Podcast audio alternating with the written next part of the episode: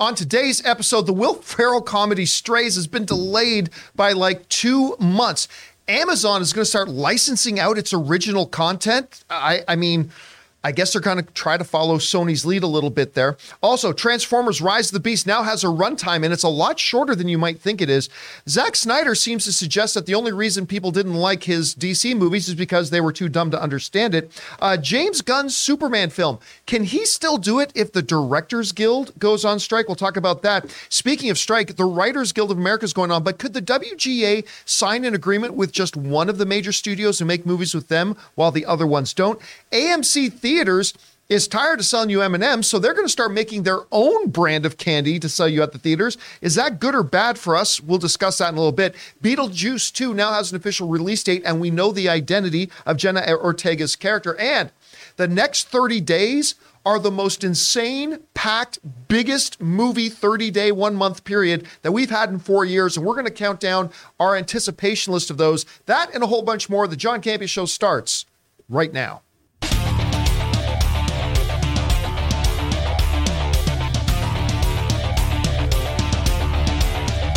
Well, greetings and salutations, everybody. Welcome to the best movie-related show on the planet Earth, the John Campea Show, coming from right here on my YouTube channel, brought to you in part by our friends at Mint Mobile. I am, of course, your host, John Campea, and it is an awesome honor and privilege, as it is every day, to have you, our international friends, gather around as we talk about our favorite things in the world, movies and movie news, TV and streaming and all sorts of good stuff, not just giving you our opinions, but giving you information and context so you can form your own well-informed opinions, whether they're the same or completely different from ours.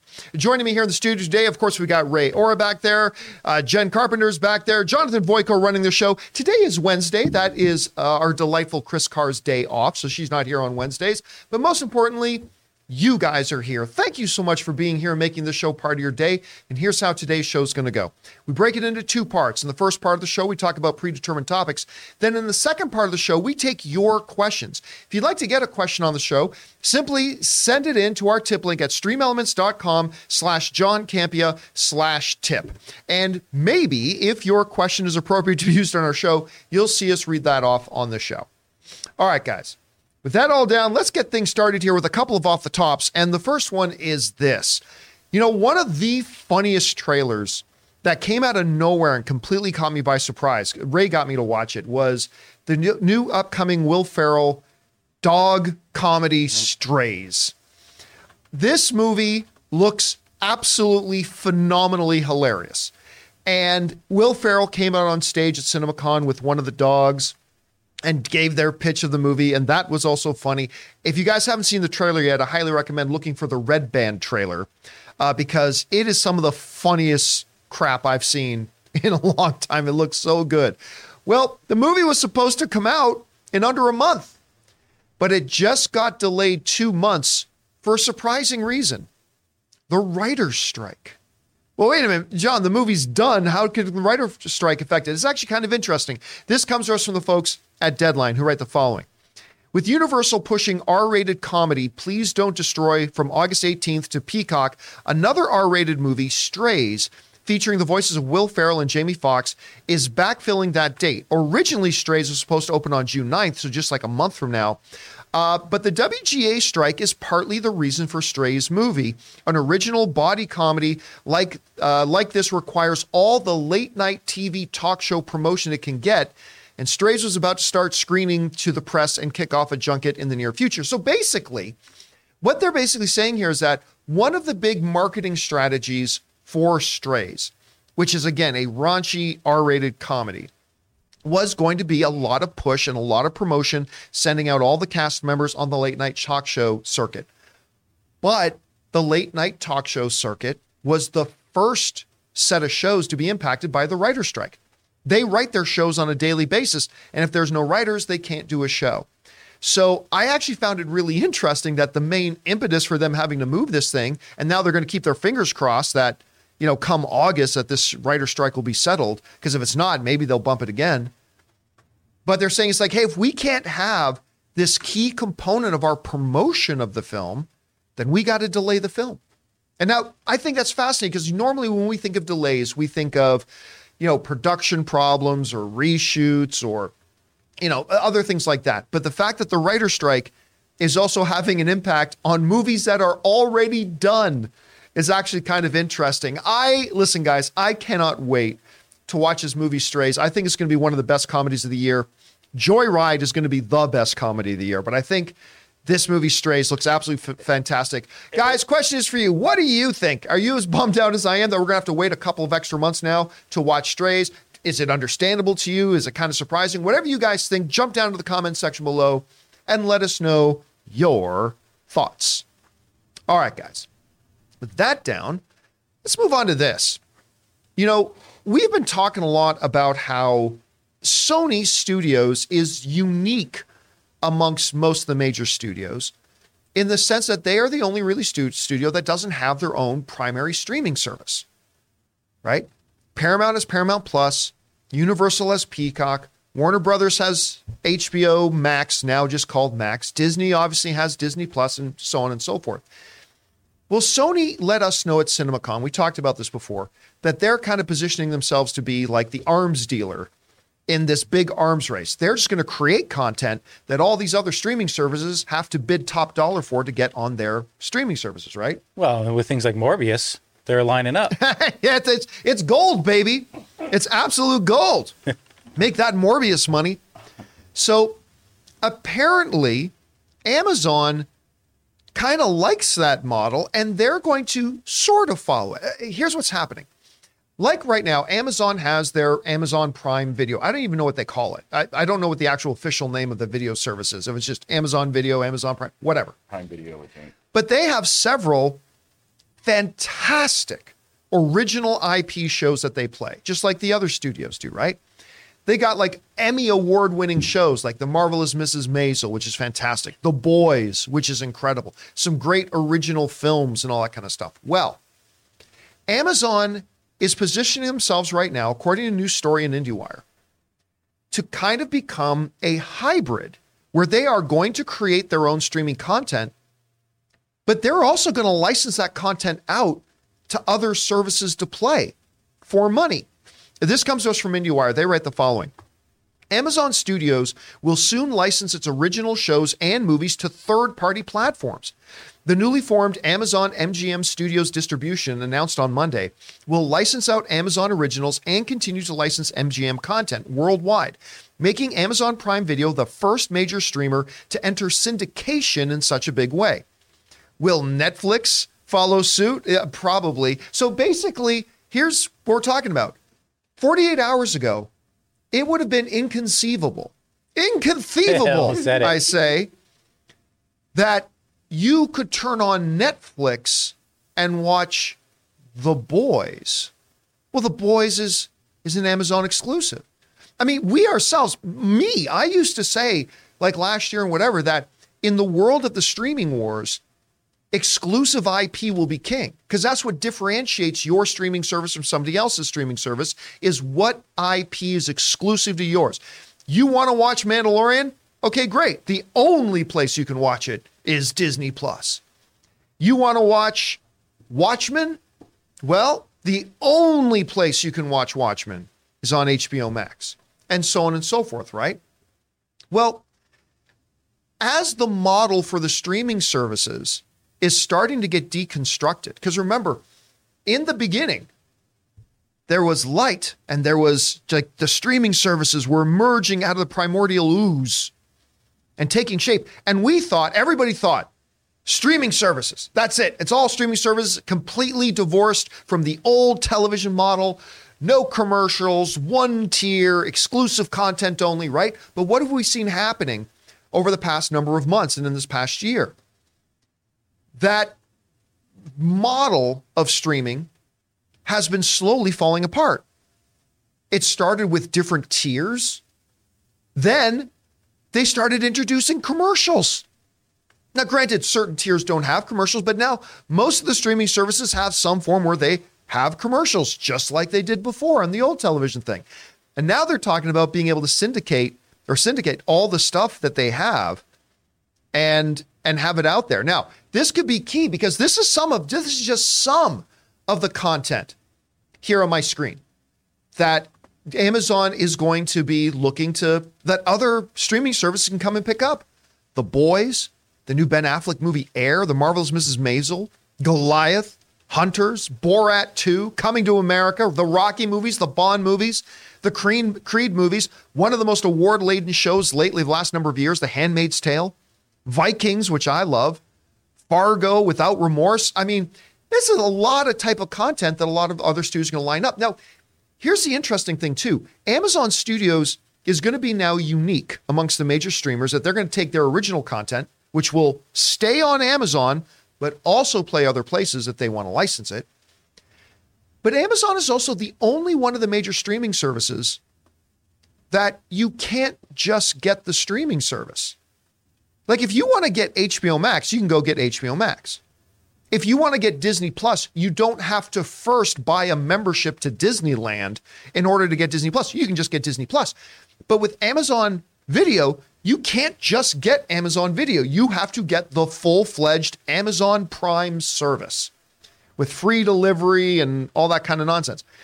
So Amazon is actually really setting up a lot of things that are making them completely unique. And you know what? The IndieWire article is asking the question, Netflix, which has been exploring a lot of different ways to try to generate revenue, they probably won't be far behind. Now, like, well, the way I think this is going to work out, when The Boys Season 4 comes out, right? I don't think it'll be on Amazon Plus and on Peacock and on NBC.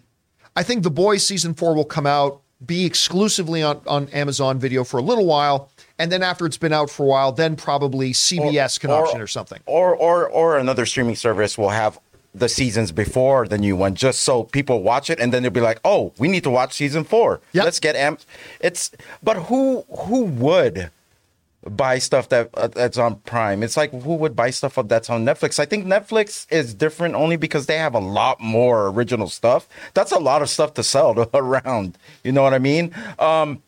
I don't see how this would work for Netflix, but I can see how it works for Amazon because I have Prime. I've never opened my Prime Video app. Even when you guys say The Boys is really good, there's nothing that pushes me to open it and actually watch it. So maybe it will help. Not the Creed movies? Oh, well, I watched that one in theater. I don't need to watch those. I think it's more for series, I think. The series that are current and new, like I still don't find myself opening Prime Video to watch anything. Even Invincible, when you were hot on Invincible, I was like, I'll check it out, but I never just got around to doing it. I don't know. Maybe I'm just a lazy. But the important thing is a lot of other people do.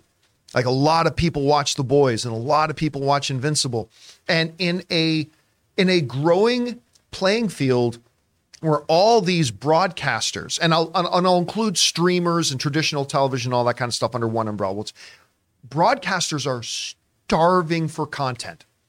And yeah, I think if there's some network and says, hey, we can have Invincible on our channel, we can have whatever. Does this include Rings of Power? It doesn't, right? Because that's a different license. They wouldn't let that go. Yeah. I don't think they'd do that one, but I think most of their stuff they will. So maybe when the Spider-Man stuff starts coming out, I'll start opening it. Like that Silk show that they're working on and all that stuff. Yeah. Maybe I'll have my eye on. The point is, though, is that, again, with all these networks and all these places that are just screaming to have content, that's why Sony is having a lot of success, and maybe this model can work for Amazon. Anyway, guys, question is for you.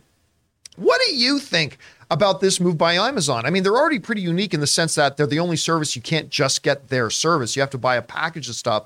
But now they're talking about taking some of their shows, some of the best shows that are out there, and their movie properties, and licensing them out so you can get them in different places as well.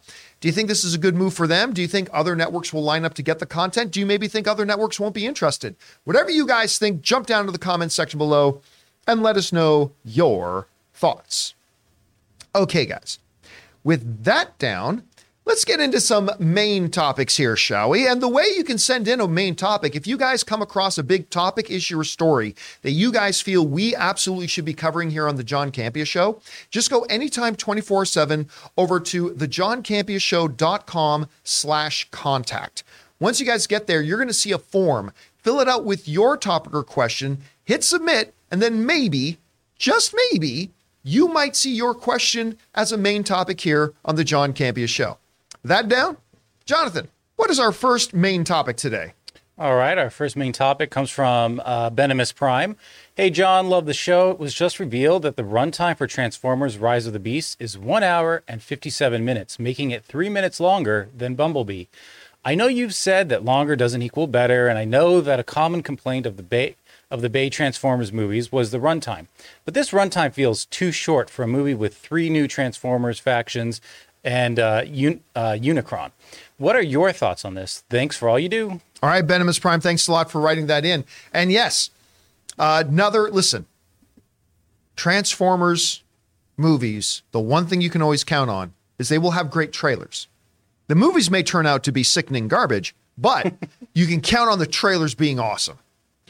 And Transformers Rise of the Beasts, which I'm still confused why they didn't just do Bumblebee 2, to be honest with you, but Transformers Rise of the Beasts, I wasn't super interested in it. Then the first trailer came out. I thought it was lights out. And then they played the new trailer at CinemaCon showing Unicron. I'm like, okay, I'm in. I mean, it's probably going to turn out to be a hot mess, just like the other Transformers movies. But you got me. This looks like it could be a lot of fun. So I'm completely on board. Well, we just got the official runtime, which is 1 hour and 57 minutes. Okay. So you asked the first thing I want to address here about that you wrote in was, you know, hey, that might be kind of short, just a hair under 2 hours, considering that we've got, you know, the Maximals and we've got like these other groups. We got to introduce Unicron. I don't know if 2 hours is long enough. I always come back to this, but think about it for a minute. You know how long the original Star Wars movie was? 2 hours. You had to introduce Luke Skywalker. You had to introduce Han Solo. You had to introduce Obi-Wan Kenobi. You had to introduce Chewbacca, C-3PO, R2-D2, Princess Leia, Grand Moff Tarkin, Biggs, Wedge, Porkins, Rogue, whatever. And you had to introduce the whole concept of the Empire. You had to introduce the concept of the Rebellion. You had to bring, this is the first time we ever had this entire universe. You had to introduce whatever the Death Star was, all that kind of stuff. When that movie started, we didn't know any of it. And yet, in a 2 hour movie, they easily introduced all those things. You know why? Because George Lucas was a filmmaker and a storyteller at the height of his powers, and he was able to tell that story and introduce us to all these things in a 2 hour story. If you're a good filmmaker, you can do that. If you're a weaker filmmaker, you need more and more and more time. Not that longer movies mean you're a weaker filmmaker, but I mean, if you're a skilled tactician of a storyteller, you can tell a great story. Star Wars did it. Greatest movie of all time, did it in 2 hours. With the world of Transformers, we already know so much about it. We get a lot of the things with the Transformers, and now they're just adding a couple of new pieces. So do I think 2 hours is too short for a Transformers movie? Not at all. I don't think that is. Now, listen, I may watch the movie and then say, man, that movie did feel rushed. I might watch the movie at 2 hours and think they could have cut 25 minutes out of this. So we just don't know. We'll have to wait and see. As long as they concentrate on the robots, like I don't want to see any relationship stuff. Like maybe they cut all that extra stuff out. Like I don't want to see a story with a human falling in love with a human. I just want to see robot stuff. Like the only relationship I want to see is between the kid, the new guy, and his robot. That's it. I don't need all the extra stuff that Michael Bay had in his. Just give me the robots. But how else are you going to have some girl in overly tight, skinny shorts leaning over a motorcycle into an engine? I mean, what's going on? Okay, so let's do this for a second. Let's actually take a look at the runtime of the Transformers movies, because something pretty interesting kind of comes up. So the first Transformers movie, which I liked, by the way, I really liked the first Transformers movie. It was good. I thought it was fun. Yeah, I thought Michael Bay did a great job on the first one. That movie is 2 hours and 24 minutes. Age of Extinction was 2 hours and 45 minutes, which was garbage. Mm-hmm. Revenge of the Fallen, which was garbage, was 2 hours and 30 minutes. Dark of the Moon, which was garbage, was 2 hours and 34 minutes. The Last Night, which was garbage, was 2 hours and 29 minutes. And Bumblebee, which was great. Yes. Bumblebee was great at 1 hour and 54 minutes. I want to point out, what's the best movie on that list? That's a subjective question, but for me, I'll give my answer. Best movie on that list by a good margin is Bumblebee. Yes. What's the shortest movie on that list? Bumblebee. By a good margin, it's the shortest movie on that list. Again, that's not to say that 2 hours is the right time for Transformers Rise of the Beast. We won't know if that's the right time for it at 1 hour and 57 minutes until we watch it. But again, I just really do believe that length does not equal quality. the right length for the right movie equals quality. Some movies are perfect at 90 minutes. Some movies are perfect at 3 hours. The length, though, in and of itself doesn't tell you whether a movie's good or bad. So, I mean, I can tell you the length of a movie, that'll be Ray Ora's falling asleep point. Oh. That I can tell you. But, oh, this sounds perfect to me. Yeah, 2 hours sounds good to me. Great. But, I mean, what? Let's have a 2 hour movie. Yeah. What's wrong with that? It's that 20. It's that 220 that pushes it for Ray. It's 220 where I like zone out for 15 minutes. But again, if you can do this movie, have it be nice, quick, brisk, good, solid pacing, all killer, no filler. I mean, the 2 hours could be perfect. But again, we won't know until we see it. Guys, question is for you. What do you think about this? Apparently, the new Transformers movies, Rise of the Beasts, is 1 hour, 57 minutes, right around the same length as Bumblebee, coming in just behind it for the second shortest Transformers movie we've had so far. Right runtime, wrong runtime. Maybe you do want to see something longer. Whatever you guys think, jump down to the comment section below and let us know your thoughts. All right, guys. With that down, let's get into our next question here, where they're asking about something a little questionable Zack Snyder may have just said. Jonathan, what do we got? All right, well, Film Zone writes, worst thing a filmmaker can do is blame the audience if their film fails. Snyder just did that. Looks like Snyder says audiences just didn't understand his DC films. Is this a bad thing for a director to say, blaming the audience? Many did understand them and just didn't like them. All right, Film Zone, thanks a lot for sending that in. Now, look, I am a DCEU, including the Snyder films, apologist. I will argue to the day I die that Man of Steel, one of the greatest comic book movies ever made. That movie gives me so much joy. I will always have a debt of gratitude to Zack Snyder for making that film. I absolutely love it. I liked Batman versus Superman. I liked Justice League, both flavors of it. I liked the theatrical version. I liked the HBO version. I liked Suicide Squad, not the James Gunn. I mean, I love the James Gunn one, but, you know, the hot mess of a one. Oh, yeah. I like that. I was entertained by it. I know it was a hot mess. I don't care. It was fun. I like that movie too. The only DCU movie I didn't like was Birds of Prey, The Fabulous the Emancipation of One Harley Quinn. I didn't like that one. That's the only one I didn't like. So I am an apologist for those movies. But the reality is that a lot of the audience didn't like them. I acknowledge that. Even my beloved Man of Steel, a lot of people didn't like it. Didn't make the box office numbers that they were hoping that it would make. Didn't have the critic reviews or the audience response that they were kind of hoping it would make. And that's fine, whatever. Well, apparently Zack Snyder, director of a couple of those films, you know, the HBO version of Justice League, Batman versus Superman, which I think is underrated, and Man of Steel, which is the most underrated movie. He made some comments that we've heard other directors say before, and it always rubs me there. I remember talking about this back in my movie blog days, that every once in a while, a director will come out and say something that kind of says, it's not me, it's you. And that's kind of what Zack Snyder just did now. Listen, this is what he said. This comes to us from the folks at Screen Rant. Wrote the following. Snyder believes most of the negative reviews for Batman versus Superman were a result of audiences not understanding his multi-layered approach to storytelling. I feel like a lot of people went into the movies for going like, oh, it's the superhero romp, right? Let's have fun with it. And we gave them this sort of hardcore, deconstructionist, heavily layered, experiential, modern, mythological superhero movie. Wow. Keep patting yourself on the back there, dude. Say that 5 times fast. Movie that needs, you know, really needs to pay attention to.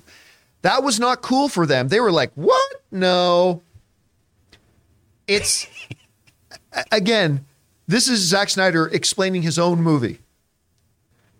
Hardcore, deconstructivist, heavily layered, experiential, modern, mythological superhero movie.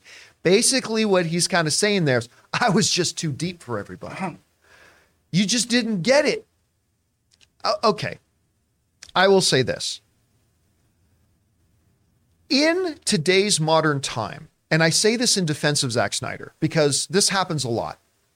In today's modern time where filmmakers, actors, producers are constantly having cameras and microphones and cell phones and all this kind of stuff constantly pushed in their faces. I mean, quite often, you got to remember, a lot of times when celebrities say stuff, it's not like it's stuff they sat down and planned out and wrote out and drafted. It's just like off the top of their head and they're just talking and winging. And I think just like most of us, I'm sure most of us in a lot of casual conversations when we're saying things off the top of our head, I'm sure at the end of the day, all of us look back on our days and go, oh, I wish I didn't say that. Yeah, like this whole time I've been here. This whole time. Like every day I go home and that's what I think. Man, I should have said that. Open my mouth. I have a defense to this, but go ahead. Go okay, ahead. So, and I think what happens quite often is that maybe sometimes a celebrity says something that maybe didn't come out the way they, it didn't come out the ideal way. And we kind of build our entire construct of what we think of that person based on something that they just kind of unplanned said off the cuff, right? So I think we need to cut Zack Snyder some slack here, okay? Now, that being said, I do agree it doesn't read well because it does kind of come across as saying, I'm not the problem to the audience. You're the problem. And I've always grated a lot when we've heard directors say that. And let's be clear here. Zack Snyder's not the first guy to be guilty of this. I mean, many directors have done this before. I've talked about this a lot, again, in my 20-year career doing this. But it's always unfortunate because, number one, it's a director brushing aside any criticism of their movie. But number two, this is where I think some directors have a disconnect. You're the storyteller if you're the director. And first of all, people understood Man of Steel, and people understood Batman versus Superman, and people understood Justice League. They did. They understood it. They just didn't like it. I did. But just because I did doesn't mean other people don't. And just because other people don't, it doesn't mean that there's something wrong with them for not liking it. They liked it. They didn't like it for a bunch of different reasons. But here's the main thing. As the director, you are the storyteller. If there is a big segment of your audience that didn't understand, which I don't think is the case here, but if there's a big segment of your audience that didn't understand your message and didn't understand your story, you know whose fault that is? That's yours. You're the storyteller. Part of being a storyteller is being able to craft your story in a way that will impact your audience. And if you're telling a story in such a way that your audience can't interpret what it is you're trying to say, that ain't the audience's fault. That's your fault. And so, number one, I don't think people misunderstood my beloved Man of Steel. I think they just, for whatever reason, they didn't like it for their own reasons. I don't think people didn't understand Batman versus Superman. I think they just didn't appreciate it the way I did for their own reasons. Film is subjective. But I do not think the fault lies with people watching it because Zack Snyder's just too smart for everybody. And to be fair again, I don't think that's what Zack Snyder was trying to say. So I think he needs to be cut some slack here on this. I will say, after watching Man of Steel in the theater, the people that I actually went to go watch, I think I mentioned this on Movie Club, they didn't expect that Superman version of Superman. And I agree. And that's why they didn't like it as much as I did. You know what I mean? They said, oh, I wanted more of the Clark Kent when he's a goofy Clark Kent. They wanted the Christopher Reeve Superman, yeah. Superman doesn't kill or whatever, this and that. So I get what he's saying in a way, but he shouldn't have said it at all. No, and again, I think this is one of those things where, like all of us, I think this is one of those things where at the end of the day, he probably looked back on his quote and said, I didn't mean it to sound like that. That didn't come out right. I'm sure he probably thinks that too. Because I've met Zack Snyder. I've watched a lot of interviews with him as well. He does not strike me at all as the type of guy. I mean, think what you want about his movies. You can have whatever opinion you want about his movies. He has never struck me as the type of guy who's completely full of himself. Like, I am the Martin Scorsese and Steven Spielberg and Francis Ford Coppola combined into one magnificent God movie-making being. That's not Zack Snyder. He doesn't believe that or think that way at all. Yeah. So, again, I think it's just an unfortunate comment that came out the wrong way. If David Lynch said these words, I'd be like, yeah. If David Lynch said it, I would believe it. I think it's just time to move forward. I'm so excited for Rebel Moon. Let's get that ball going. Rebel Moon is good. I think that could be a lot of fun. Come on. All right, guys. Question is for you. What do you think about this? I mean, Zack Snyder said some things that, granted, on the surface may make it look like he's saying, if you didn't like my movies, it's because you're the problem. You didn't understand it. I disagree with that sentiment, but I don't even think he really meant it that way. But anyway, guys, whatever you guys think about it, jump down to the comment section below and let us know your thoughts.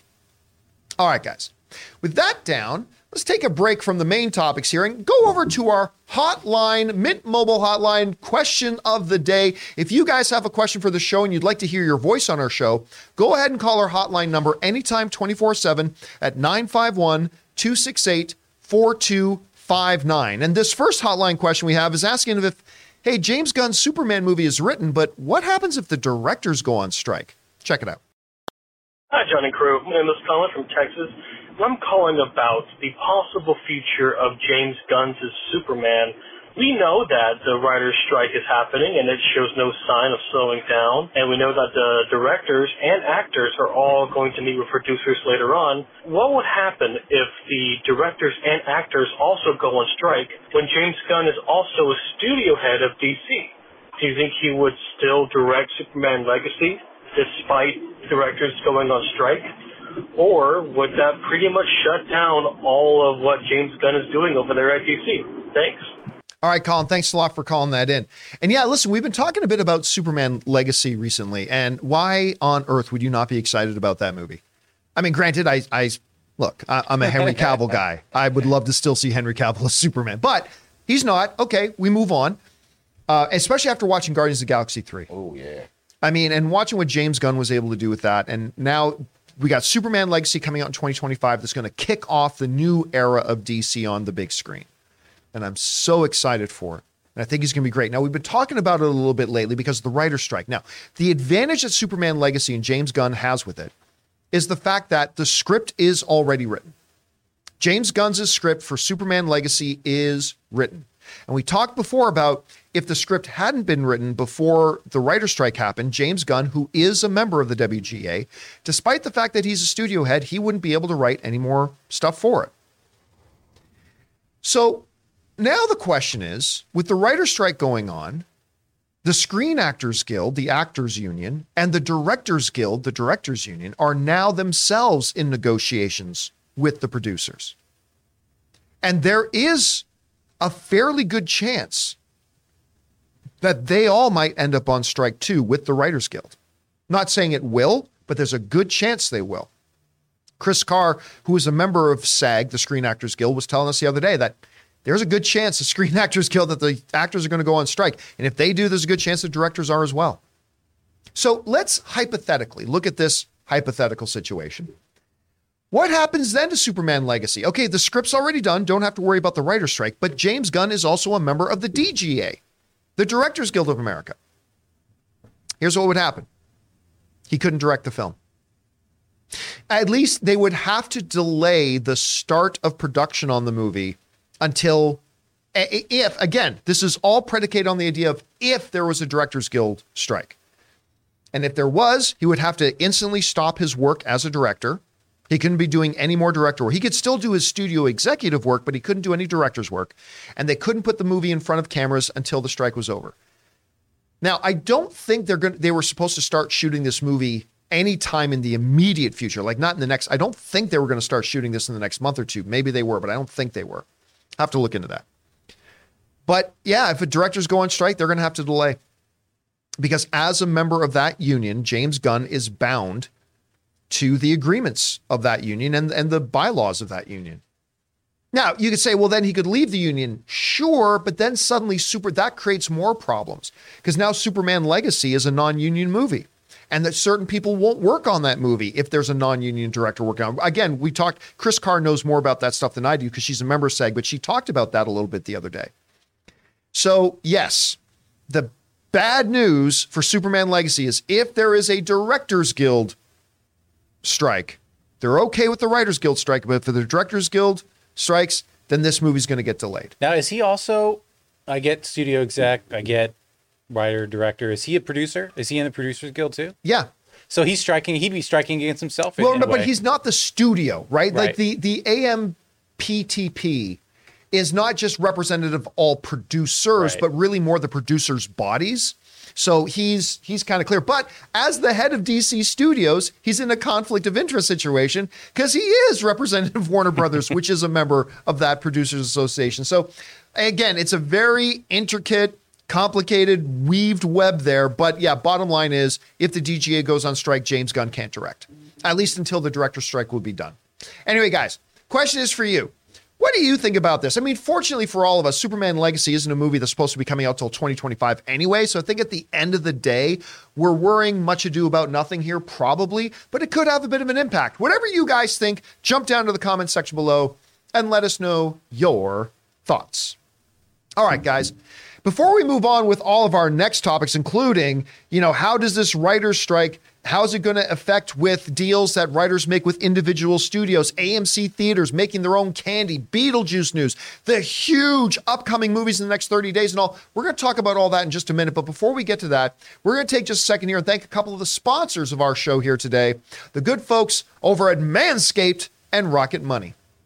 We want to thank the sponsor of today's video, Manscaped. Summer's coming. Are you ready to unveil your beach bod? Manscaped is here to ensure your body is ready for the wild with their game-changing full-body grooming and hygiene products. It is time to get ready for summer by going to manscaped.com for 20% off plus free shipping with the code Campia. Guys, you know, I've been using Manscaped products for a while now, and I love starting every day feeling cleaner, fresher, and way more comfortable. Manscaped is dedicated to helping you increase your confidence and level up your full body grooming game with the Performance Package 4.0. The kit comes with the Essential Lawnmower 4.0, waterproof cordless body trimmer, and a ton of other liquid formulations to round out your grooming routine. Inside the Performance Package, you'll also find the Manscaped Crop Preserver Ball Deodorant and Crop Reviver Ball Toner, an anti-chafing ball deodorant and moisturizer, because we know how painful chafing can be when you're wearing your bathing suit all day. And no one likes nose hair, so their package also comes with the Weed Whacker 2.0. You also get two free gifts, the Shed Travel Bag, a $39 value, and the patented high-performance, reduced-chafing Manscaped Boxers. Get 20% off plus free shipping when you go to manscaped.com/Campia and use the code Campia. That's 20% off plus free shipping at manscaped.com/Campia and use the code Campia. Trim your chesticles with the besticles.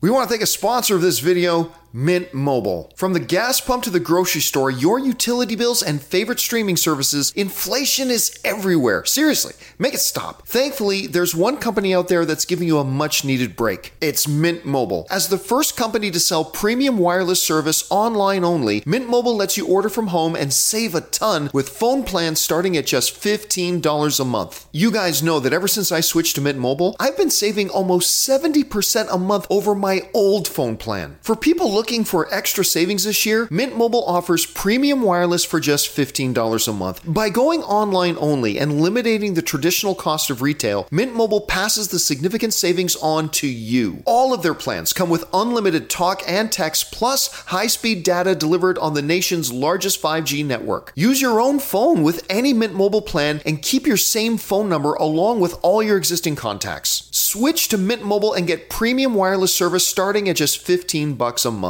To get your new wireless plan for just $15 a month and get the plan shipped to your door for free, go to mintmobile.com/Campia. That's mintmobile.com/Campia. Cut your wireless bill to $15 a month at mintmobile.com/Campia. And thank you to our friends at Manscaped and my mobile service provider, Mint Mobile, for sponsoring this episode of the John Campia Show. Remember, guys, when you go and check out and support our sponsors, you're actually supporting us. So if you go down to the description of this video, you'll find links and promo codes for all of today's sponsors. And thank you again to Manscaped and Mint Mobile for sponsoring today's episode of the John Campia Show. All right, guys, with that down, let's get on to another hotline question here, shall we? And it's a question to do with the writer's strike and whether the WGA can make a deal with an individual studio. Check it out. Hey, John, Hank from Buffalo. I had a question about the writers' strike. If, say, Warner Brothers were to come in and say, hey, we agree to your demands, and Universal, on the other hand, were like, hey, no, the WGA strike out against Universal while working for Warner Brothers. Can they do that? All right. Thanks, Hank, for calling that in. You know, this is a question I've heard a number of people have written in and called in about. Okay, so the Writers Guild is going on, like, but, you know, talking about, say, the James Gunn stuff, like, could they just make a deal with Warner Brothers to make sure that the upcoming DC slate gets made? Could they just make a deal with Disney to make sure Daredevil gets back on track or stuff like that? Okay, so the short answer to that question is they could, but it would cost them dearly if they did. Okay, so here's the situation. We know that we have the Writers Guild, or WGA. We know we have the Directors Guild, the DGA. We have SAG, the Screen Actors Guild. We have IATSE, who represents a lot of the other professions and disciplines in the world of filmmaking. We have all those. But all those are on the one side. And on the other side, you have this Producers Association. That is the AMPTP. The AMPTV. I can't remember what it stands for. The American Motion Picture and Television Producers. I think that's what it stands for. Now, the reason they're able to make deals with individual unions is because the unions have the power of what's called collective bargaining. Now, I'm going to way oversimplify it here. So this is generally the idea, okay? But don't go to town on this. Collective bargaining basically gives a group the power to represent a larger body in matters of negotiating contracts and deals. Okay. So like, let's say Ray wanted a raise, right? He could come to me and talk to me about a raise for him, but that raise for him doesn't affect Jen. It doesn't affect Chris, and it doesn't affect Jonathan. However, if Ray and Jen and Chris and Jonathan wanted to form a union, and they gave Ray the power of collective bargaining, that means they have given Ray the power to negotiate on all their behalfs, and they are bound to whatever deals Ray makes. We get free McDonald's on Mondays. What kind of barbecue you want later, John? Yes. So now they would have to ratify. Ray would have to go back to them with a deal that he reached, and they would have to ratify and all that kind of stuff. But that's the power of collective bargaining. Instead of having to sit down with every single individual, you can do it as a collective, right? Well, while we all understand that the WGA, SAG, the DGA, they have collective bargaining within their unions, the studios themselves have formed this organization of the AMPTP to be the power of collective bargaining on their behalf. Now, this is the description, the way they write it up. It's like this. The AMPTP is the entertainment industry's official collective bargaining representative. AMPTP member companies include the major motion picture studios, including Paramount Pictures, Sony Pictures, Universal Pictures, Walt Disney Studios, and Warner Brothers. The principal broadcast television networks, including ABC, CBS, Fox, and NBC. Streaming services like Netflix, Apple TV, and Amazon. Certain cable television networks and other independent film and television production companies. So the AMPTP is basically all of these organizations come together and say, we've got this now body that we call the AMPTP, and they will act on all of our behalfs, making collective bargaining agreements with the unions who have their own collective bargaining power. So what would happen then if, say, Universal, like he's suggesting, were to sneak around the back of McDonald's one night and meet up with the president of the WGA and say, tell you what, yeah. All the other guys, they want to give the writers, $400 million more. But I'll tell you what, us at Universal will give you $500 million more. So why don't you end the strike with us, and you can keep striking against them, but you can work on Universal things, right? Here's what would happen. It would completely demolish any power that the AMPTP has. If one of those signatory member companies were to break away like that, number one, they would not be able to benefit from any of the agreements the AMPTP does come to. They would immediately eject that studio out of their collective bargaining power. And then here's what would happen. All those other studios, Walt Disney, Warner Brothers, Paramount, Netflix, Apple TV, Amazon, NBC, CBS, they would all sue the shit out of Universal for doing it, because they were in this thing together. They were relying on each other to agree and stay and behave by the terms of their collective bargaining. And if Universal goes around and stabs them in the back at that point, the other studios are going to sue the shit out of them. So yeah, maybe Universal could get one or two new projects done because they reached a secret agreement with the WGA, but it would eventually fall apart. Now, just to be clear, because Jonathan had the Universal logo up there, yeah, to be clear, that. I am making up a scenario. This isn't what's happening. It's a totally made up scenario. Universal has not gone behind the backs of their fellow AMPTP members. So anyway, I hope that answers. So generally speaking, for all intents and purposes, no, that's not something that can happen. The AMPTP and the Writers Guild themselves are going to have to come to an agreement as the collective bargaining powers of the two organizations. So hope that answers that. Guys, what do you think about that whole situation? Can you think of loopholes to that? Does it even matter? Whatever you guys think, jump down to the comment section below and let us know your thoughts. All right, guys. With that down, let's get back to your submitted main topics here, shall we? And this next one has to do with AMC's going all Willy Wonka and wanting to make candy. What do we got here, Jonathan? Okay. Well, we got Michael O'Hearn, who writes, a while back, we heard AMC was going to start selling its own popcorn in stores. And today, Adam Aaron announced he wants to start selling AMC candy at the concession stands in an effort to reduce overhead costs by selling other brands. Do you think this is a good idea? And furthermore, do you think people will latch on to the idea? Thanks. All right. Thanks a lot for calling that in, Michael. Now, look, right up the front, I'm not going to be disingenuous. Everybody knows that I think Adam Aaron is the biggest boob of an executive in the film exhibition in the world right now. I mean, he might be a wonderful personal guy. Maybe he and I would get along great if we knew each other personally, but I don't think he does a very good job running that company. That being said, and that's just my opinion. That being said, this is interesting. Now, look, one of the things you got to understand about movie theaters is that they do not make their money from selling movie tickets, because the vast majority of that money, there's this myth out there that theaters keep 50%. Theaters do not keep 50%. Okay, let me just be very clear about that. They don't. The vast majority of the money that a movie ticket generates goes back to the distributors and the studios. Rightfully so, to a degree. They do gouge the theater sometimes quite badly, but so the theaters get a little bit of money from the movie tickets, maybe like 30% of that ticket. Movie theaters do not make their money on movie ticket sales. They make their money on concession sales. One studio head or one theater chain head at CinemaCon one year famously said, "We are not in the movie business. We're in the candy business." And he's not wrong, because that's where the bulk of their money comes from. So when it comes to their candy business, you got to forgive them if they're going to take that very seriously. And now Adam Aaron has come up with this idea. Hey, you know what?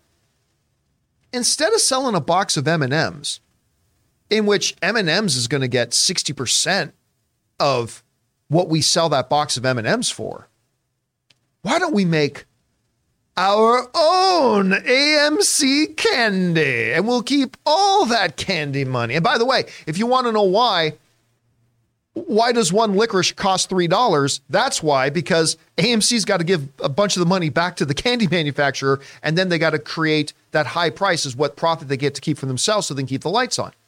So Adam Aaron comes up with this idea of, what if we just make our own AMC candy? All right. Let's look at that for a second. I'm of two minds on it, because on the one hand, it's actually a pretty forward-thinking idea if you're a movie theater executive. If your real money comes from the candy sales and comes from concessions, why not come up with a way where you keep a bigger chunk of that revenue at the concessions? Instead of selling a bag of Reese's Pieces M&Ms, sell a bag of AMC's Choco Peanut Butter Delights. And you got to pay whatever it costs to make those candies, but instead of keeping like 30%, you're keeping like 90%. And your revenues go up strategically. Listen, honestly, I'm not a big Adam Aaron fan, but that's not a bad idea, actually. However, that being said, there's another way to look at this that worries me a little bit. And that worry is this. When you go and look at and stand in a concession stand line, you know there's only so much space for so much candy, right?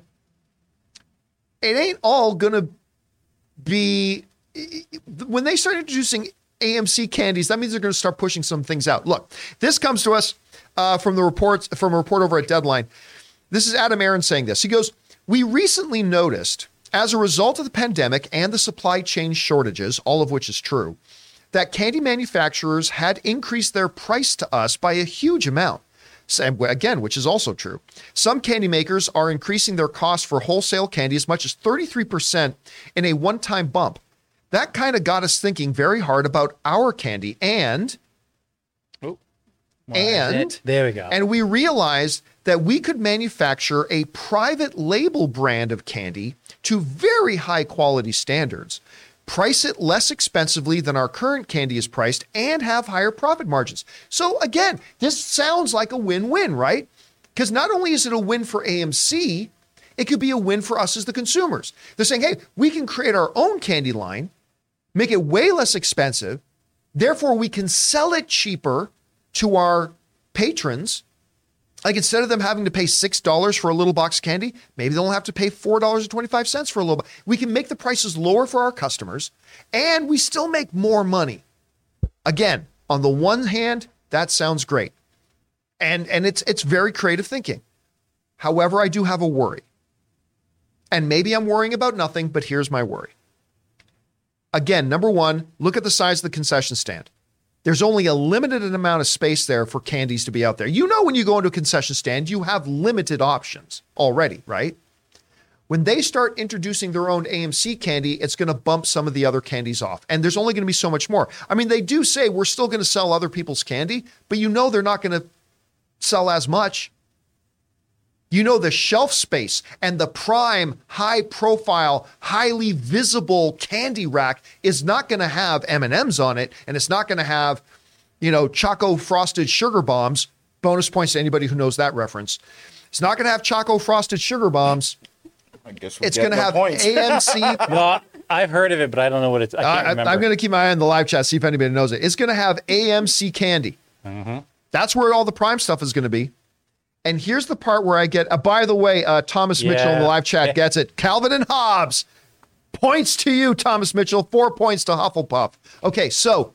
You're Hufflepuff. Here's the other big problem. So besides the fact that they're going to start kicking out some of the candies that I do like to have there, here's the thing. AMC Theatres has the worst popcorn in the movie theater industry. Now, I still eat it every time I go. But every time I end up going to another movie theater and I get a bag of popcorn, I always go, oh my God, this is so much better than AMC's. AMC makes the lowest quality popcorn and puts the lowest quality butter-like substance, because it ain't butter. That stuff you put on your popcorn ain't butter, but I still put it on. But they put... straw. Yeah, with a straw. I layer that son of a bitch. So AMC already makes the lowest quality popcorn with the lowest quality buttery substance that is still passable and people will still eat, because I'm the sucker. I'm the one who still gets it every single time I go. There is no reason for me to believe they won't take the same approach to their other candy. There's no reason for me to believe they won't. They will do the app. What's the... Food and Drug Administration bare minimum requirements for quality. Okay, do that and then add 0.01% above it. And my worry is that instead of having some delicious Reese's Pieces, they're going to have the AMC Choco Peanut Butter Delights, and it's going to be like, it's gonna have crap. It's gonna have that white haze on the chocolate. Yes, like they're actually gonna have containers like Sweet Factory, where you just put a bunch of candy in the bag and they weigh it. Yeah, like no, sorry, okay with that. I did not find rat shit in my bag of candy. I actually found a rat taking a shit in my bag of candy. Oh wow! And that's my worry. Again, I'm not saying that will happen. I'm telling you, as a consumer, that is my fear. That is my, not finding a rat taking a shit in a bag of candy. That's not going to happen. But I mean, it's my fear that they're going to just crank out the cheapest, lowest possible quality candy that can still sell, bump the candy I do like off the shelves, put theirs on there, and that's what you got. Because what's going to happen is, let's say they do find that they're making money. They're going to push more to make more money. Absolutely. By pushing to a lower. That's 100%. What happened to this... This Chinese food place that was near my house, the owner left, right? And he gave all the ingredients to like the next people, and they started using cheaper quality sauces. Okay, and remember, it just completely sucked. I don't go there anymore. Remember the right beside AMC Burbank 16? Right. There was that Asian seafood all-you-can-eat buffet right beside the AMC Burbank 16, right? When they opened with their grand opening, we all used to go there for lunch a bunch because the food was so good. But slowly over time, the quality of the food got worse and worse and worse as they were cutting costs. And we all just stopped eating there. Within 2 years, the place shut down. I agree with Ray. I think what my fear here is that AMC is going to make it as cheap as they possibly can. It's not going to be anywhere near as good as the other stuff, but we're not going to have any other options. So just like their popcorn, I'm stuck buying their popcorn. And what's going to happen is then they'll just keep making it worse and worse and worse. Why?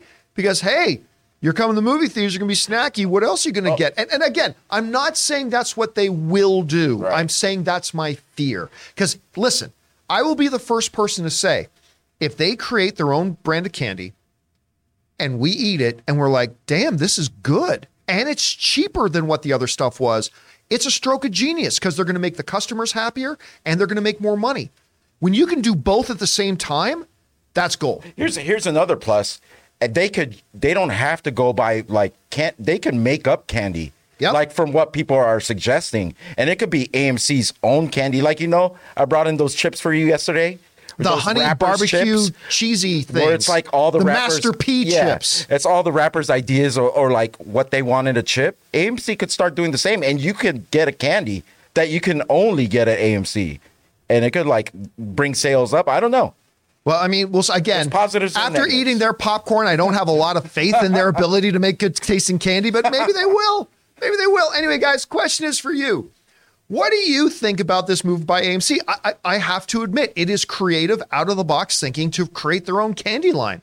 My only worry is if it follows the pattern of their absolute lowest possible quality while still sellable and digestible by human biology popcorn, then it could be pretty bad. But guys, whatever you guys think about this, jump down to the comment section below and let us know your thoughts. All right, guys. With that down, let's get into our next user-submitted question. And this one is about a release date for Beetlejuice 2. Jonathan, what do we got? All right, Danny Shear writes, "Good morning, John and team. It feels like the Beetlejuice sequel has been a bigger will-it-ever-actually-happen movie than even The Flash. They've talked about it for so long and nothing ever happened. So I was wondering if you saw that yesterday. Everything seems to be locked up and confirmed now. Beetlejuice 2 is going to hit theaters on September 6th. Next year, and Jenna Ortega is confirmed to be Winona Ryder's daughter in it. What do you think of this? Thanks." All right, Danny, thanks a lot for sending that in. You know, you're right. I mean, I still remember being back at AMC Movie Talk and doing stories about, they've confirmed they're moving forward with a Beetlejuice 2. Crickets. 5 years later, the story comes up again. And then more crickets. And then here we are 5 years later again. And then they start talking again last year about, hey, no, really, we swear, pinky swear, totally dead serious. We're really trying to put together a Beetlejuice 2 now. And I admit I was skeptical. I'm like, I'll believe it when I see it. Well, guess what? Now we're starting to see it. It is happening. Tim Burton confirmed it a while ago. Jenna Ortega confirmed that she was on board for it. Winona Ryder confirmed that she was back on board for it. Now we got an official release date, and we know who Jenna Ortega's character is going to be, and it's the one we all guessed anyway. This comes from the folks over at Screen Rant who wrote this. They said, "Shortly after being confirmed for the long gestating Tim Burton sequel, Jenna Ortega's Beetlejuice 2 character details have revealed her relation to an original character. Development on the horror comedy has languished for over 30 years, finally gaining steam last year with Michael Keaton and Winona Ryder said that they will be reprising their beloved roles.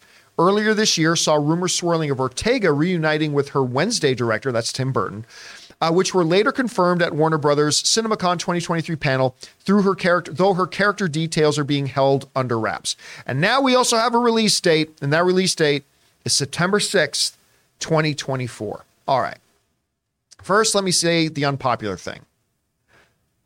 I like Beetlejuice as much as most people. I mean, I like Beetlejuice. It's not a movie to me that is like one of the all-time classics. Like a lot of my friends like hold it up to be. Like to a lot of people, Beetlejuice is a beloved movie. Absolutely beloved. And to me, it's a movie that's, yeah, I remember that one. Hey, remember that scene when he's sitting in the office and he's sitting with guys, the head with the head shrink and all that kind of stuff. Ah, it was funny. I don't know what it is. So I could do or not do with a Beetlejuice 2. I'm just being honest. I could take or not take a Beetlejuice 2. The big thing for me personally that's driving some interest is the fact that we're in a Michael Keaton seance right now. And by the way, Michael Keaton is awesome in The Flash. I cannot wait for you guys to see Michael Keaton in The Flash. He's so good in it. That being said, that's interesting. Now, Jenna Ortega, when they announced that she was joining the cast, I think every single one of you watching this video guessed that she was going to be Winona Ryder's daughter. I think everybody guessed that. And sure enough, they did confirm that that is who her character is going to be. She is going to be related. She's going to be the daughter of Winona Ryder's character. But they haven't given us any more details on it up till now, and that's fine. Is like they're going to be some kind of curse that gets passed down to her and only Beetlejuice can come and save the day. I mean, I don't know how they're going to approach it or whatever. But any of you guys, like you guys behind the camera, any of you guys like have some kind of affinity for the original Beetlejuice? Are you excited about this, Jonathan? I mean, I think the thing about it is the art direction was kind of new. You know, Tim Burton was still new on the scene at that time. Yeah, he was still a young gun. It was kind of like, it was different. I mean, I go back and just some of the line deliveries of Michael Keaton was great. Like, nice effing model. And just little things like that. Like, I was like, I forgot that line. It's so funny. And I think it's just kind of an iconic 80s film. You know, I think, and he pulls it off again. I'm looking forward to it. Jen, I don't even think you were born when this movie came out. Were you even born? Like, have you watched this movie? Of course I've seen it. Okay. I should have known. You do strike me as a Beetlejuice kind of girl. I'm a huge Beetlejuice fan. You are correct. Ray, what about you? Are you excited to see this? All I remember is they kept replaying it on my local station, like, all the time. The musical number got me. I'm not a musical guy, but that's classic. That is my favorite part. And also the beginning, because the guy had, like, the miniature city-like thing. Like the little miniature. The music, the score from Danny Elfman is... it's also pretty iconic, I like that part of it, but other than that, when they started messing with their faces and stuff, that terrified me as a kid. I couldn't get that lady's face out of my head for the longest time. Maybe even till today. Maybe I still see it at night. I don't know. That was Alec Baldwin, wasn't it? Yeah. Oh. And then, like, they would pull their faces. And the other girl, it was Gina Davis, right? Yeah, it was Gina Davis, Alec Baldwin, and I like, by today's standards... Like, you look at that when they did the face stretch thing, I get it. Like, if you were born after Beetlejuice came out and all that kind of stuff, if you look back at it now, maybe it looks a little laughable. But at the time, that was top-notch prosthetic work. Like, it was terrifying when you were a kid. All right, guys, question is for you. Are you excited about a Beetlejuice 2? It's now official. We got the release date. We know who Jenna Ortega is now, even though we kind of knew it before. Are you really pumped up for this thing? It's coming in like a year and a half. It's going to be in theaters. Whatever you guys think, jump down to the comments section below and let us know your thoughts. All right, guys. With that down, let's finish things off here with this, shall we? Talk about the next 30 days. Could actually be the biggest 30-day window for movies we've had in over 4 years. Jonathan, what do we got? Okay, Alan writes, I just sat down and looked at the Regal ticket site for upcoming movies, and holy crap, there are a few really big ones coming out in the next 30 days.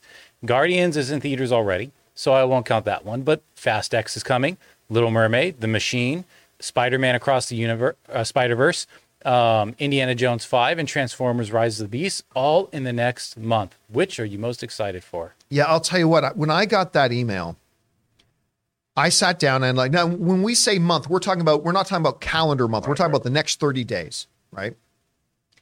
This 30-day window that we are now in is easily the biggest 30-day window for movies that we've had in years. In at least 4 years, going back to 2019, pre-pandemic era, we have not had a 30-day window where this sheer level and magnitude of blockbuster potential, because we don't know if a couple of these films are going to flop or not, but we're going to call box office blockbuster potential films coming out in the same 30-day window. And it is nuts. And so I thought it would be fun if we took a second here and I ranked for you. Now, I'm not going to put The Machine on there. I know you mentioned The Machine thing. I'm not going to put The Machine. All due respect, but I don't think The Machine is one of those movies. But we've got no less than 5 who, if this was a pre-pandemic era right now, all 5 of these films would be billion-dollar potential films. Not automatic billion-dollar films, but billion-dollar potential films. And even now, in the post-pandemic era, a couple of these could still hit the big billion-dollar mark. All right. So for me, what is my number 5 most anticipated out of these incredibly huge films coming out in the next little bit? I'm going to say number 5, The Little Mermaid. Again, I'm not a Little Mermaid guy. Mermaid. I'm not a Little Mermaid guy, but the trailers really got me. The sequences they showed us at CinemaCon, I thought looked really, really good. So I am actually quite interested in watching this movie. We're hearing really good things coming out about it already, especially Halle Bailey's performance. Everybody's raving about her performance, her, Melissa McCarthy. So yeah, I'm excited about it, but it is number 5 for me on the list.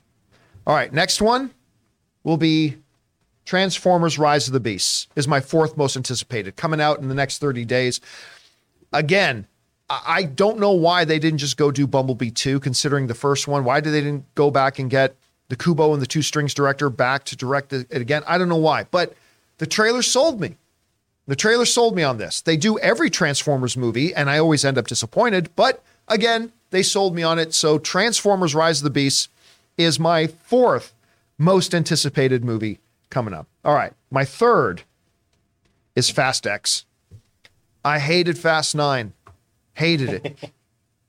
But my God, Fast X looks like a hell of a lot of fun. It looks like, and I might be wrong because I haven't seen the movie. I don't have my phone here. I just got my screening invitation to go watch Fast X. I won't be going, but I did get my advanced screening invitation to go see Fast X. And it looks like from the trailers that they learned a lot of lessons from Fast 9, and it feels like they've taken it back to like Fast 7, Fast 6. And those movies I love. So that's why Fast X is my 3rd most anticipated movie of this next 30 days. All right. Then if that wasn't big enough for this 30-day window we're in, next one up in my number 2 spot is Indiana Jones 5. Indiana Jones and the Dial of Destiny. They showed us like a 15, 20-minute clip at CinemaCon, and it just oozed Indiana Jones. It was the perfect Indiana Jones feel. I thought the trailer's been great. I think we've got one of the greatest directors in the world, James Mangold, who of course directed Logan as well, and he's just a marvelous director. With him doing it, I've got very, very, very high hopes and also dangerously very, very high expectations. I think this movie looks fantastic. I think it's going to be great. And if all that, guys, look at this list. In the next 30 days, Little Mermaid, Transformers, Fast 10, Indy 5, and then obviously you guys know it's my number 1. Spider-Verse. Spider-Man: Across the Spider-Verse, also coming out in this same 30-day window. You guys who watch the show know, to me, Spider-Man: Into the Spider-Verse was the best comic book movie of 2018, and that is the same year that Black Panther and Infinity War came out. And I think Miles Morales' movie, Spider-Verse, was the best movie that year, the best comic book movie that year. I thought it was my number 3 favorite movie overall. I only had it behind, the only 2 movies I personally had it behind for best movie of the year, not just comic book movie, I had it behind A Quiet Place and I had it behind BlacKkKlansman.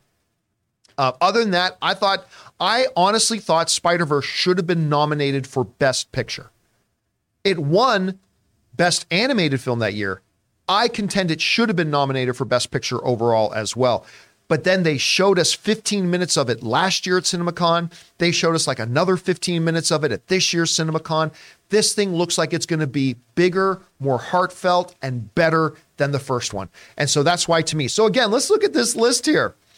In the next 30 days, this 1-month window we have, Little Mermaid, Transformers: Rise of the Beasts, Fast X, Indiana Jones and the Dial of Destiny, and Spider-Man: Across the Spider-Verse. Guys, this is a good time for us as movie fans.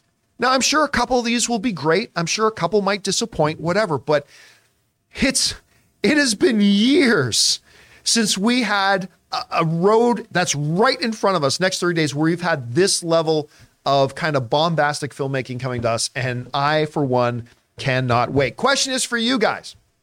What is your most anticipated out of this list of films we're getting in the next 30 days?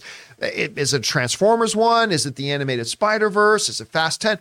Little Mermaid? Whatever you guys think, in whatever order you would have it in, jump down to the comment section below and leave your thoughts there. All right, guys. With that all down, we're not going to move over and start taking your questions that you guys have sent in to our tip line. Again, you can send in a question anytime, 24/7. You don't have to do it when the show's live.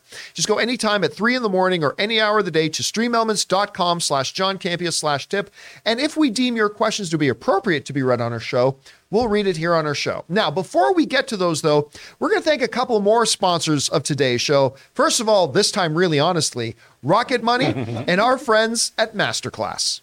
Guys, we want to thank a sponsor of this video, Rocket Money. The average person has around 12 paid subscriptions. Think about that. If you think you're only subscribed to a handful of services, you might want to double check. With Rocket Money, you can quickly identify and cancel all of your unwanted subscriptions. Rocket Money, formerly known as Truebill, is a personal finance app that finds and cancels your unwanted subscriptions, monitor your spending, and helps you lower your bills all in one place. Rocket Money will quickly and easily identify your subscriptions for you so you can stop paying for the ones you don't want and don't even use. Simply find the subscription you don't want and press cancel, and Rocket Money will cancel it for you. No more long hold times with customer service or tedious emailing back and forth. Rocket Money makes canceling subscriptions as easy as the click of a button. My wife Ann and I moved out of Burbank 2 years ago, and one of the first things I discovered when I loaded up Rocket Money was that I was still paying for a gym membership I haven't even been to in Burbank in 2 years. So stop throwing away your money. Cancel unwanted subscriptions and manage your expenses the easy way by going to rocketmoney.com/Campia. That's rocketmoney.com/Campia.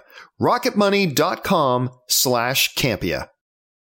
We want to take a second to thank a sponsor of today's video, MasterClass. With MasterClass, you can learn from the world's best minds anytime, anywhere, and at your own pace. You can learn filmmaking from James Cameron himself, you know, the guy who made 3 of the 4 biggest films of all time. Improve your writing by taking screenwriting from one of the greatest who's ever done it, Aaron Sorkin. Or maybe learn how to make great comedic content by taking comedy by the one and the only Judd Apatow. And many of you guys know I'm a big poker guy, and I recently got a chance to sit down and watch Daniel Negreanu, one of the greatest poker players in the world, teach poker. It was absolutely fantastic. But guys, whatever you're interested in, there is a class for you with over 180 exclusive classes taught by the instructors you know and love. And you can explore lessons in any order you'd like across your phone, tablet, Apple TV, computer, and on the go with audio mode. Individual lessons range from about 10 to 15 minutes in length that fit easily into your everyday life. Guys, I highly recommend you check it out. Get unlimited access to every class, and as a John Campia Show listener, you get 15% off an annual membership. Go to masterclass.com/Campia now. That's masterclass.com/Campia for 15% off MasterClass. And thank you to our friends at Rocket Money and MasterClass for sponsoring this episode of the John Campia Show. All right, guys, we're going to spend the remainder of our time here taking your questions that you guys have sent in. So, Jonathan, what do we got? Okay, first up, we've got Eduardo O'Neill, who writes, can you please elaborate on the consequences for writers if theoretically they do write under the strike? I mean, again, the better person to be here for that would be Chris Carr as the member of one of the unions. But basically, they'll be expelled out of the union and they'll probably never get back in. And then if you're not in the union, you've drastically reduced the number of jobs you could have in the future. So you've basically be screwing yourself if you did. That's why. All right, what's next? All right. Bored at Work writes, been getting my girlfriend into more movies. We watched all the Evil Dead movies before Rise, nice. All the Guardians movies, plus IW and Endgame. Oh, okay. Before 3. And we'll watch Man of Steel and Batman 89 before Flash. The indie movies and Spider-Verse before the new one. Wow. You know what? This is one of the good things about franchises. Is that when new movies come out, they open new opportunities for people who haven't seen the originals to get introduced into that world. Right. So I know a lot of people when a new movie is coming out, they actually take an evening and watch some of the previous ones. I know a lot of people that I'm not talking about the theater event, but I mean, I know a lot of people who before Guardians of the Galaxy came out were like, oh, yeah, this week we rewatched Guardians 1 and Guardians 2. I mean, It's just kind of a really cool thing to do. And that is awesome that you and your girlfriend are doing that together, man. All right, what's next? All right, Ray's alarm clock is chiming in here. Hey, crew, is there any truth to the rumor that Fast and Furious X1 will feature the cloning of Dominic Toretto, and it will be called FFX1 Dom and Dommer? Probably. You know, I think so. I thought that was a stupid comment. Dom and Dommer. Until I got to Dom and Dommer. And then I went, nope, that's gold. FFX1. Dom and Dommer. I dig that. All right, what's next? Chuck the Mystery writes, hey, John, on the John Campea Show Tuesday, you said that you didn't feel it was necessary to watch the Keaton Batman films in order to see Flash. So that brings up a question. In your opinion, does the Batman and Flash feel like the 89 version or a new iteration of him?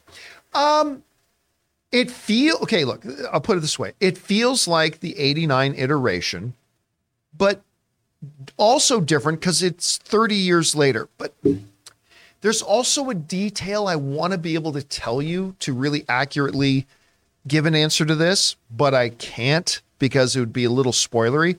I'll just say this. It feels like this is the 89 Batman who would have gone through some changes that 30 years of time would have brought on. So yeah, it does feel like it. They do a good job with that. I will say, I'm curious because obviously I haven't seen it either. Because we were just talking about the art direction of Beetlejuice, and obviously Batman and Batman Returns had a very specific art direction to the sets and everything, and yet this is supposed to be his world. So I'm not asking for any answers, but I am curious if there's we notice any similarities to that world as far as the art direction. 100%. Awesome. I mean, not the outside world, but when you're in Wayne Manor and in the Batcave, and that's not giving anything away because a lot of those shots are actually in the trailer. Mm-hmm. But yeah, the art direction style is very, very, and of course the music hits and it's really good. I cannot wait for you guys to watch Flash. Honestly, it's so good. All right, what's next? All right, Nicolas Cage writes, I'm looking to pick up a striking art for self-defense and health. Torn between Muay Thai or kickboxing. Muay Thai is more effective, but at 33, I'm worried the elbows and knees are going to mess my body up sparring. And then kickboxing is more defensive and evasive. Your recommendation? I would recommend kickboxing, honestly. I think, number one, if you're also doing it mostly for health and stuff like that, it's just a lot of people will just take straight up kickboxing classes just for cardio health and things like that. I just think it's also, depending on your age, it's a much more introductory friendly art to get involved in. And, you know, listen, Muay Thai is always something that you can add to your repertoire a little bit later if you want to. I think kickboxing is a good place to start. All right, what's next? I think I'd lean towards Krav Maga, personally. I would lean towards the Scottish martial art, fuck you, which mainly involves headbutting people when they're on the ground. And a bottle. By the way, if anybody got that reference, bonus points to you if you got that reference. Oh, my God, these so I married an axe murderer? Very good. Yes, I'm very proud of you. That's one of the best lines from So I Married an Axe Murderer. Yeah, in Scotland, we have our own martial arts called Fuck You. Mainly involves kicking people, headbutting and kicking people when they're already on the ground. I love that. All right, what's next? All right, Paul Star Guy writes, did any of you watch Mayfair Witches based on Anne Rice books and on AMC? A young woman doctor, Alexandria Daddario, discovers she has certain powers and seems to be tied to a man entity. It's a different take on witches and very well done. I'll tell you a couple things here. One, I don't have AMC. Two, I didn't even know this existed. And three, I wish I did because I love Alexandria Daddario. So all those things, but I've not even heard, I'll be honest with you, I haven't even heard of this show. No, me either. You know where the licensing would work is things like AMC Plus, because I don't think they're doing great. And getting their I didn't even know there was an AMC Plus. Exactly. So AMC Plus, and I'd even would honestly say Paramount Plus could probably have some success with sending their stuff out. Yeah, I mean, because listen, I have not heard of this show, and you've just made me interested in it. So I'll have to keep my eyes open for it. All right, what's next? Okay, we got Paul Star Guy back. I retired after 20 years in the federal government on April 27th. Congratulations. I'm really enjoying watching the show live every day now. That's one of the best reasons to retire, is they can just watch our show every day without the burden of having to be at some stupid office. Yeah. Well done. And congratulations on your retirement, man. It's something I'm starting to plan for myself. All right, what's next? Then I think I better start too. Willoughby Sting writes, you seem shocked at the cost of Odie and Lux. Here was the breakdown. Two Dolby tickets were £44, and pounds are more than dollars. Food, large popcorn, nachos, soft drinks, £27. We could have cut costs with a standard showing and on concessions, but that cost £58 still. We couldn't justify it. But didn't you say it was like 90? If I remember right, didn't you say it was like 90? I can see if you go to the top premium AMC screening on a Friday night in an AMC Dolby Prime, you're spending $20 a ticket. I can see that. And then the food, if it was an AMC dine-in, right, it would go even higher. Yeah, if you wanted to spend that much. But I mean, Ann and I will normally go and have dinner first. Like, we'll go have dinner somewhere, and then we'll go to the theater. And I'll still get a bag of crappy AMC disgusting popcorn because I can't help myself. I got to eat it. How does Regal? I've never really been to a Regal. You know what? I rarely go to Regal simply because they're not really. Ever since I've lived in LA, an AMC theater has always been the closest one to me. Ann and I went to Regal Cinemas, like, just for instance, we went to go see Guardians of the Galaxy at the advanced screening at the Regal in at the Spectrum in Irvine, California. The popcorn was really quite good. Now, I don't know, maybe the popcorn isn't all that good, right? Maybe if you eat a 4-day-old, Filet-O-Fish, that'll taste like Gordon Ramsay gourmet if you're just used to eating piles of dog shit. Maybe that's what it is. Maybe I'm just so used to AMC's popcorn. Maybe I'm just so used to AMC's popcorn that once I had something that wasn't total bottom of the barrel crap, I was like, oh my God, this is delicious. But yeah, to me, the Regal popcorn tasted delicious. I'll tell you one thing. You might already be aware of this. I only just found out, but apparently ArcLight is on the comeback. Whoa. And they're coming back to like Hollywood, Pasadena, whatever. So I loved ArcLight. ArcLight had the best popcorn. Yeah. Yep. They had real butter. And by the way, their caramel corn was top freaking notch too. I would love for them to make a comeback. All right. What's next? Okay. Quantum of Zen writes, hi crew, double bill suggestion, RoboCop, the original, and Demolition Man could have taken place in the same crazy world. Could have. You know what? Yeah, because there's a dystopian element to the future of both of those. I never did understand the three shells, but whatever. That's just me. Yeah, that sounds good. But that is Demolition Man, right? That was not the one with the three shells. I think so. Was Demolition Man with Stallone, wasn't it? Yeah, that's right. Yeah. Because I was thinking Snipes.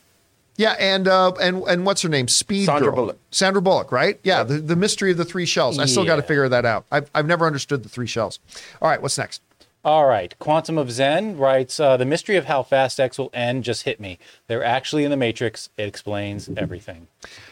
Again, listen. He's kind of not wrong. This goes back to the thing that Michelle Rodriguez, of course, one of the longtime stars of Fast and Furious, and is fantastic in the Dungeons and Dragons Honor Among Thieves. That's what it's called, right? Honor Among Thieves? I always just call it Dungeons and Dragons. Dungeons and Dragons, she was fantastic in it. And guys, you got to watch. I think it's coming to streaming here in the coming days. But you got to watch Dungeons and Dragons. It's fantastic. Michelle Rodriguez is great. It is Honor Among Thieves? No, yeah, but I'm so bummed I missed it. Oh, it's so good. It's so entertaining. And you don't have to be a Dungeons and Dragons fan to appreciate it either. But a few weeks ago, she made the comment of, she just watched the movie for the first time and she says the ending is going to blow everybody away. She goes, I watched the ending. My jaw was on the floor. I couldn't believe that we just did this. We're like, well, what on earth? In a franchise where you literally put Ludacris in space in a car sealed with duct tape, what they really did in Fast 9, what on earth can you possibly do that would blow everybody away and make you wonder, how on earth did we do this? Dom being cloned, dinosaurs. That's what I'm thinking. Aliens. I'm thinking dinosaurs, baby. I'm thinking Vin Diesel fights the moon. He takes on the moon. And he wins because he's Vin Diesel. Minions. With the power. Minions show up. Yeah, because they're Universal. Fast and the Minions. Yeah, I mean. The Minions show up. There you go. So, I don't know. It could be anything. All right, guys. With that down, that'll do it for today's episode of The John Campea Show. Thank you so much for being here, making this show part of your day. Big special thank you to all you guys who sent in those questions. Number one, because you gave us great fun things to talk about. But number two, you supported this channel as you did it. And all of us involved with the show Thank you guys so very much for your support. Don't forget to join us again for tomorrow's episode of the John Campea Show. Of course, Chris Carr will be back joining me again. And hopefully, most importantly, you guys will be here as well. So for everybody in the room, Ray back there getting ready to do some barbecuing to watch the Laker game tonight. Back there, we got Jen, Jonathan Voico running the show. My name's John Campea. Thanks a lot for being here, guys. And until next time, my friends, bye-bye.